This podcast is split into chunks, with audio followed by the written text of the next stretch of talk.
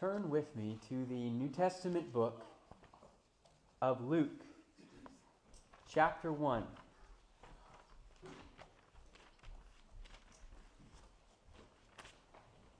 Luke is a gospel, which means that it's one of the first four books in the New Testament. It's the third one, in fact. So if you're looking for it for the first time, you're going to turn to the New Testament, and then it's the third book in.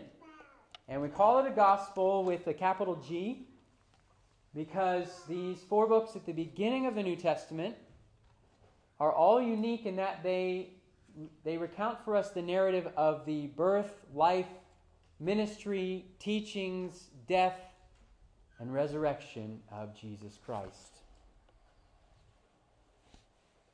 Of the four Gospels, uh, if you've been to any Christmas Eve services in the past, Christmas services, Advent services, you know that the majority of what we know about Christmas, as far as specifics go and the, act, the actual birth day of Jesus, all of that comes from Luke's Gospel. And uh, I was thinking about Christmas as we were driving home from Thanksgiving. And you know, there is no other season of the year that is so defined by music. There's no other season of the year that has its own genre of music that is just all completely dedicated that you know once thanksgiving day hits all of a sudden all the channels flip over and there's this whole catalog of music that we all agree yes this is the music for the season. Christmas music. Any other time of the year if you showed up on someone's doorstep singing they might call the police but you do it during Christmas season and they might give you uh, cookies and cocoa. There's something about singing and Christmas that just go together. It has its own carols, its own section in our hymnals, its own traditional music. We even tolerate terrible 80s pop music because it's, quote, Christian or uh, Christmas tradition music, right? Or we'll listen to uh, strange synthesized orchestra music from the Siberian Orchestra just because it's, it's from Christmas. And songs about mommy committing infidelity with a fat bearded man under a Christmas tree or grandma being turned into roadkill. Simply because it's all a part of the Christmas season. For some reason, Christmas makes us sing. And the Gospel of Luke captures the spirit of the season perfectly because it is filled with Christmas carols. Mary sings, Elizabeth sings, Zechariah sings, angels sing, shepherds sing, Simeon sings, Anna sings. And so, this Advent season, we're going to look into the Gospel of Luke and all of his Christmas carols, and we're going to choose one and we're going to study it for a couple of weeks together. A Christmas carol sung by the priest Zechariah.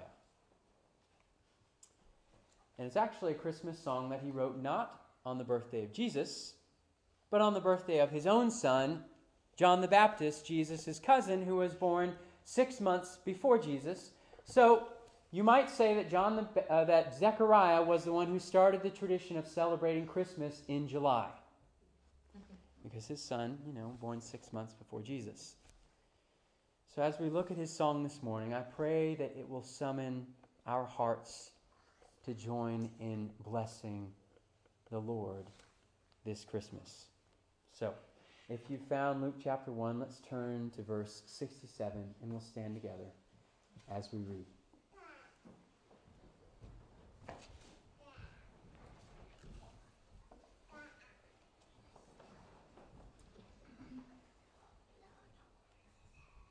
Luke chapter 1, verse 67.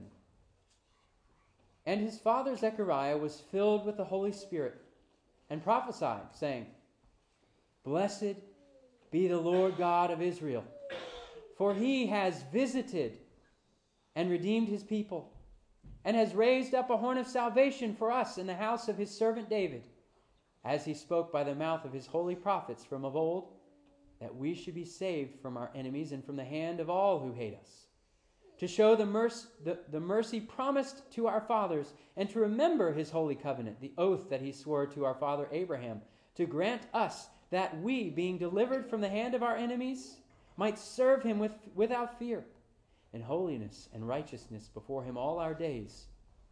And you, child, will be called the prophet of the Most High, for you will be, go before the Lord to prepare his ways, to give knowledge of salvation to his people and the forgiveness of their sins because of the tender mercy of our God, whereby the sunrise shall visit us from on high, to give light to those who sit in darkness and in the shadow of death, to guide our feet into the way of peace. Let's pray. God, we ask that this Christmas carol would sink deep into our bones and would rattle in our hearts and would come out of our lungs, and that this Christmas we would cling to this hope in the gospel. In Jesus' name we pray. Amen. You may be seated.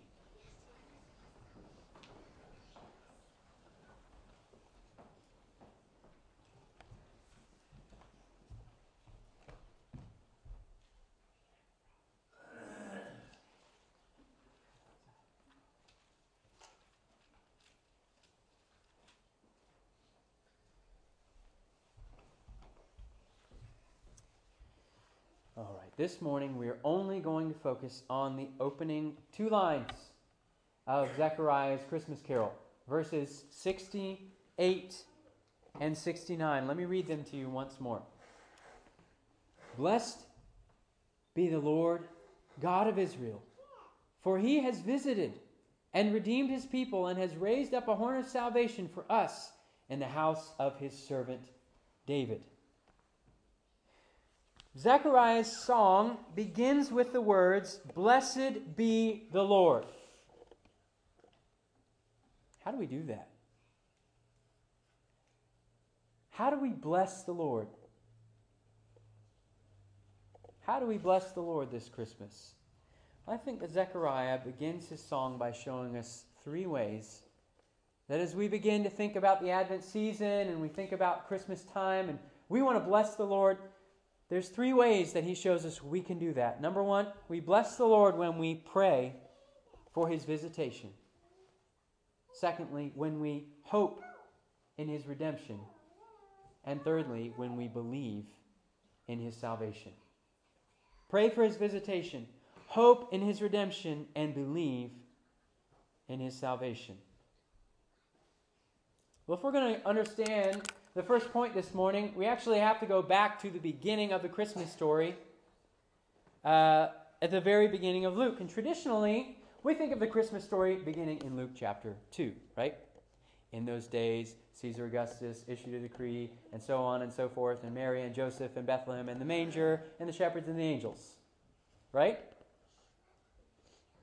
But the Christmas story doesn't actually begin in Luke chapter 2 with Mary and Joseph in a stable. It begins in Luke chapter 1 with an elderly man in the temple praying. Let's turn back there. The beginning of Luke chapter 1. Look at verse 8 with me.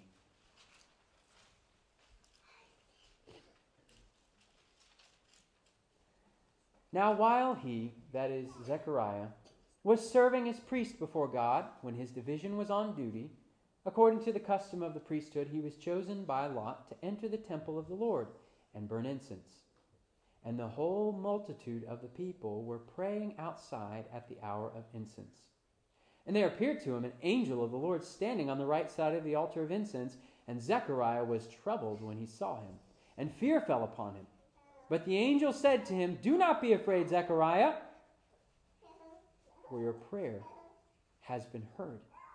And your wife Elizabeth will bear you a son, and you shall call his name John. So in Luke's gospel, the Christmas story begins with prayer. The prayer of a multitude of people standing outside, and the prayer of one singular elderly priest named Zechariah. The angel uh, appears to Zechariah, and it's as if he's saying the entire story that's about to be laid out here in the Gospel of Luke, it all is going to come to pass in response to your prayers. You prayed for this. And the story tells us that Zechariah was so startled, he was so taken aback by the angel's promise to him that he found it hard to believe.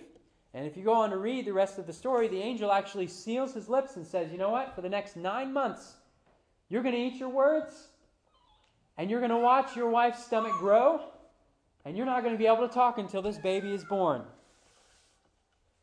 But on the day that his son John came out, his lips were unlocked, and the first words that proceed from the mouth of his father is a Christmas carol. Blessed be the Lord, the God of Israel, for he has visited. Brothers and sisters, Zechariah and the people prayed for the visitation of the Lord, and guess what? He came. He came. This Christmas, should we not do the same? Luke's Christmas story begins not next to a manger, but next to an altar of incense inside the temple of God, which was a constant reminder and encouragement for God's people to be lifting up their voices and their cries to the Lord in prayer before his throne. Praying for something more, something more than beautiful walls and pristine columns, something more than fancy breastplates and robes and embroidered curtains, something more than silver and gold what good is an empty house of God? What good is a temple if the Lord is not there? We surely have to imagine Zechariah there before the altar of incense pray, praying prayers like Isaiah 64 Oh Lord, that you would rend the heavens and come down. He wasn't in there singing, Open the eyes of my heart, Lord. No, he was saying, Open the eyes of my head, Lord. You gave me these eyes so that I could see you for real. I don't want to see you in some spiritual sense. I want you to come and visit your people, and I want to lay eyes on you. When Zechariah prayed for the visitation of the Lord, he came. The newborn son John that he held in his hands was not just another baby. He was going to be the crier of the king, the one who would call out before the coming of the king Make way! Make his path straight!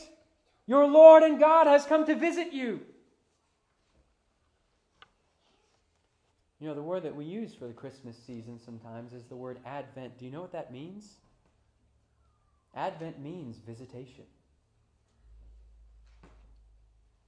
The advent of the Lord, the visitation of God, came because a few faithful people, like Zechariah, were praying for it.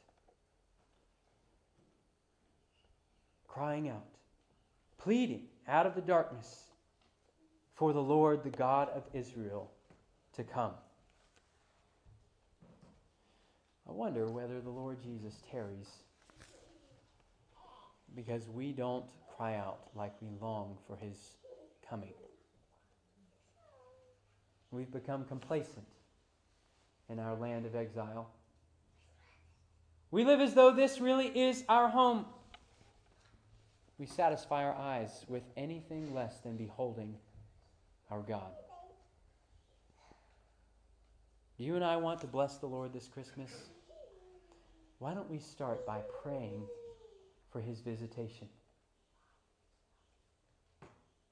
Let's make it our daily habit to begin to offer up this prayer like incense day after day. Lord, please come and visit us. Come back. You know, before the pages of the Gospels opened, it had been generation after generation of complete silence. There was no prophet in the land, there was no word from God. But when Zechariah and the people began to pray, God finally opened the mouth of his prophet And what do you know? After 400 years of silence, what comes out? But the first Christmas carol the proclamation that Jesus Christ was on his way. I wonder what the Lord might do if we prayed for him to visit us. He might save our children. He might bring great salvation to those captive to sin and temptation and despair. He might even return. Number one, pray this Christmas for the visitation of the Lord. Now, when Zechariah sings about the visitation of the Lord, he's not talking about a visit as in some kind of polite, just, you know, pop in like a visit from your neighbor, right? Or a visit like when you go to the tourist shop, or when you go to visit your distant, you know, dear Aunt Polly. The visitation of the Lord means two things for Zechariah. Let me read to you verse 68 and 69 again.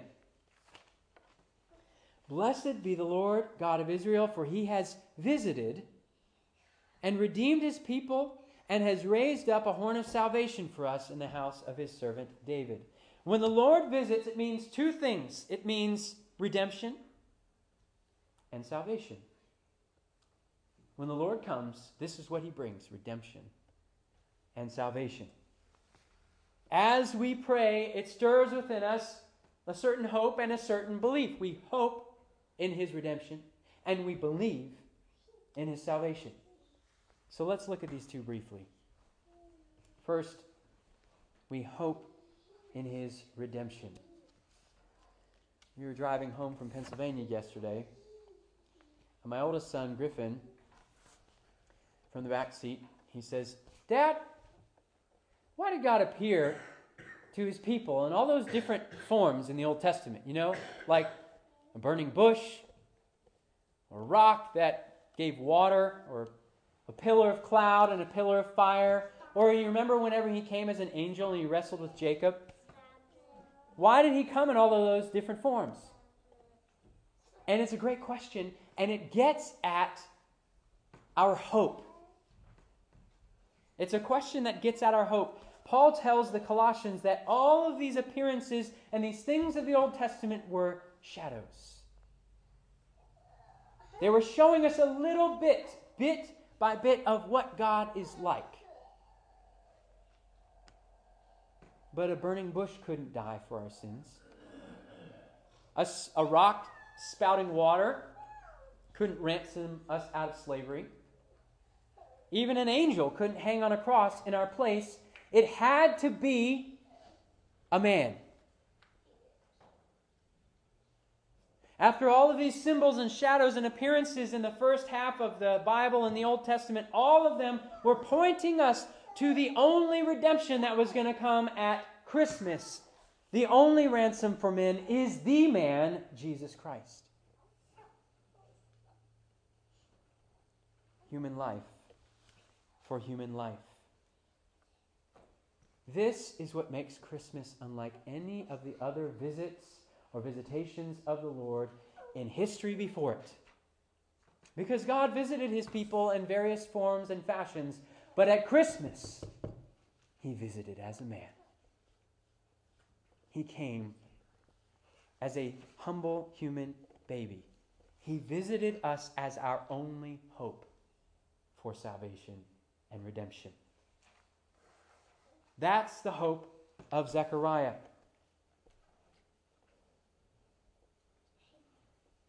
He had laid hope, laid eyes on something he had hoped against all hope that God would give him a son. And the strangest thing hap- happens as he looks down at this little uh, bundle of swaddling cloth and, and, and flesh and bones. He looks into this little face smiling up at him, and this is what he realizes one of these. One of these. This is how God is going to redeem us with one of these. Our redemption is going to come as one of these. The Son of God will be the Son of Man. One day, Zechariah even realizes that on his birthday, he prophesies that this baby that he's holding in his arms will one day point to his cousin and proclaim to all the world the Lamb of God, the redemption, the one who takes away the sins of the world. This is your redemption. This one is your ransom, the price for your salvation. You know, the end of the year is usually a time of hope for most people. Hope for redemption, even, because we know that the New Year's right around the corner. Chad was telling me how he says, I'm getting back on the, uh, the old diet train next week. right? We, we think of the New Year as an opportunity to redeem ourselves, you know? We hope to redeem our overeating. We hope to redeem our lack of exercise, redeem our laziness, Maybe redeem our slackness in keeping our house clean, redeem our time. And in all these instances, what we're talking about is that we hope that in the future, we hope for a better future. We hope that we will do better. We hope to make up somehow for the sins and backslidings of 2018 by redeeming ourselves in 2019. But this is a cheap sort of redemption, and it's the only redemption that the world has to offer. You do your best to make up for your mistakes.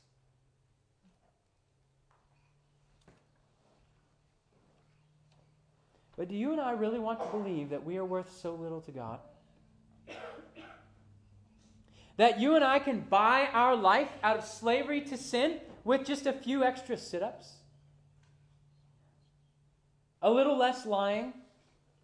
a little more church attendance, or maybe let's put it in Old Testament terms. Would you really be happy if God forgave your sins because you sacrificed a lamb in your own place? Essentially saying that the value of a lamb's life and your life are the same in the eyes of God. Would you be happy with that? Maybe two lambs. Your life is worth two lambs to God. A hundred lambs? What about a cow? Would you be satisfied if God said, I'll accept a cow in your place? A cow can be your redemption because your life and a cow's life are basically of the same value. Would you be happy for God to say your life is of such little worth to Him? No. Your life, whether you are a believer today or not, is worth more than a million lambs or an infinite number of cows in the eyes of God. The psalmist tells us Truly, no man can ransom another or give to God the price of his life, for the ransom of their life is costly and can never suffice. That is the value of a human life in the eyes of God. Which is why this Christmas we all need to look into the face of a tiny baby and realize the price of our redemption is the Son of God. That is the value of our life in His eyes. That is what you cost. That is what you are worth. God gave His only Son in exchange for you, and He said, This is an equal exchange. Abandon all hope this Christmas in any other redemption other than the one that God has provided for you in the person of Jesus Christ, because you have infinite value to the God of heaven. And He gave His only Son to have you as His own. Friends, if you have placed your hope in Christ for your redemption this Christmas, then there is yet hope. Because at Christmas, we don't celebrate uh, the birth of a baby ghost. Uh, we certainly don't celebrate the birth of a baby Minnie Mouse, but we don't celebrate the birth of a baby soul, do we? We celebrate the birth of a baby boy, body and soul, a human being.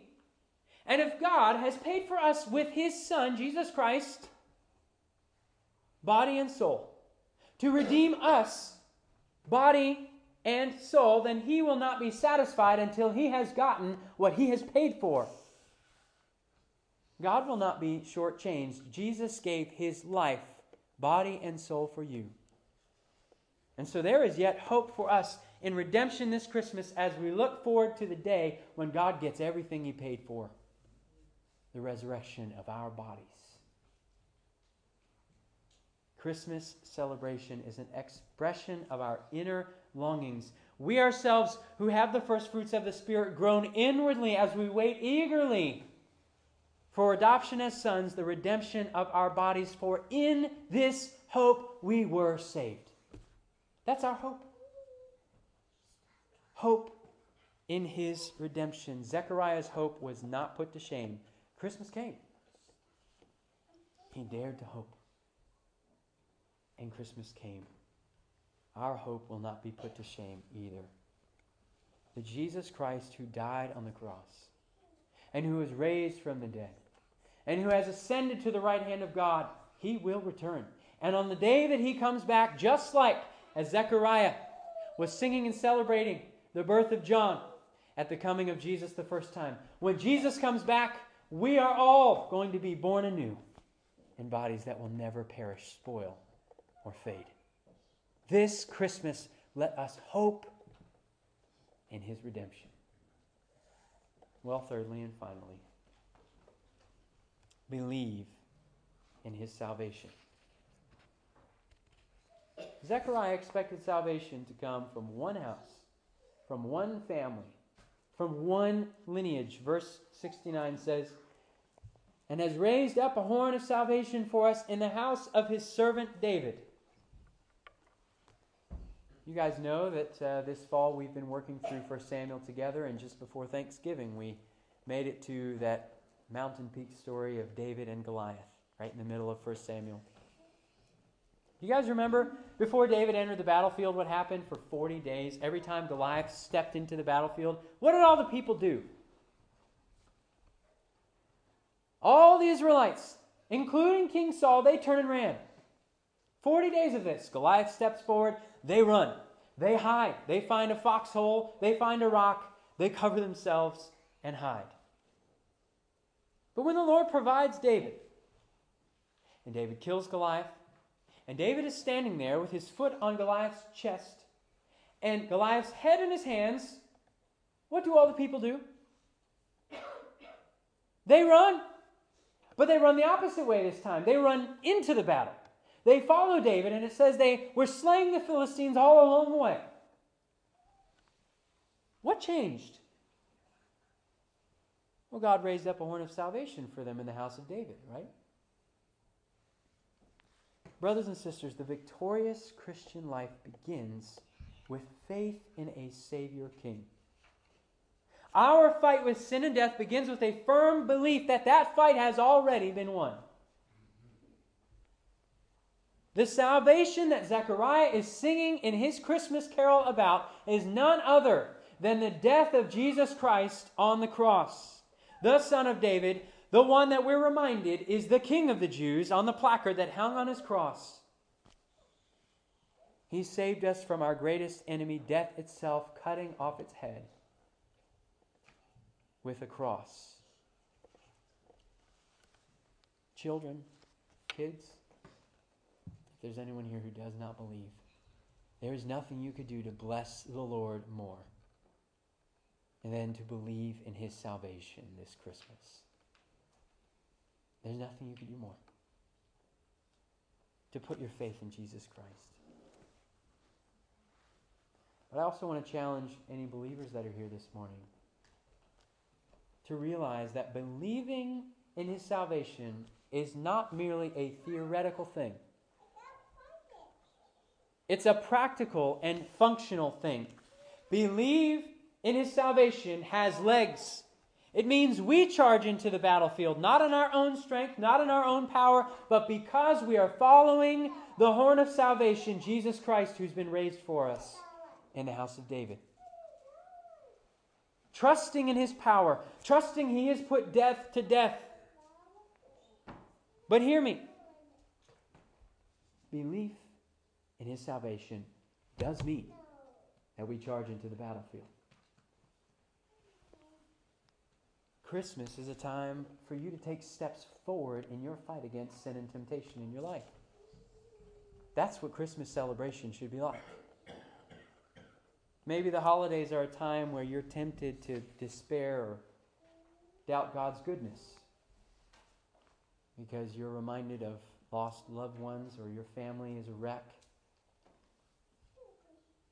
Maybe you have temptation to doubt God's love and care for you. Don't run and hide. Believe in his salvation. Trust in your Savior King. Find brothers and sisters who will fight this Christmas side by side with you, who say, Come join us. We want to love you. We want to be with you. We want to weep with you. We want to help you to know that even though it doesn't feel this way at Christmas, God does love you. He does care for you. He hasn't forgotten you. And He is still saving you and ever, forever will. Maybe the holidays are filled with temptation to materialism or the wantsies, as my wife calls it. Maybe you see all these shining, sparkling things on your iPhone screen or in magazines or online or in the malls. Believe in his salvation. Seek first his kingdom and his righteousness. Maybe you need to give a significant portion of what you were going to spend on Christmas to missions or to help those in need or to a local ministry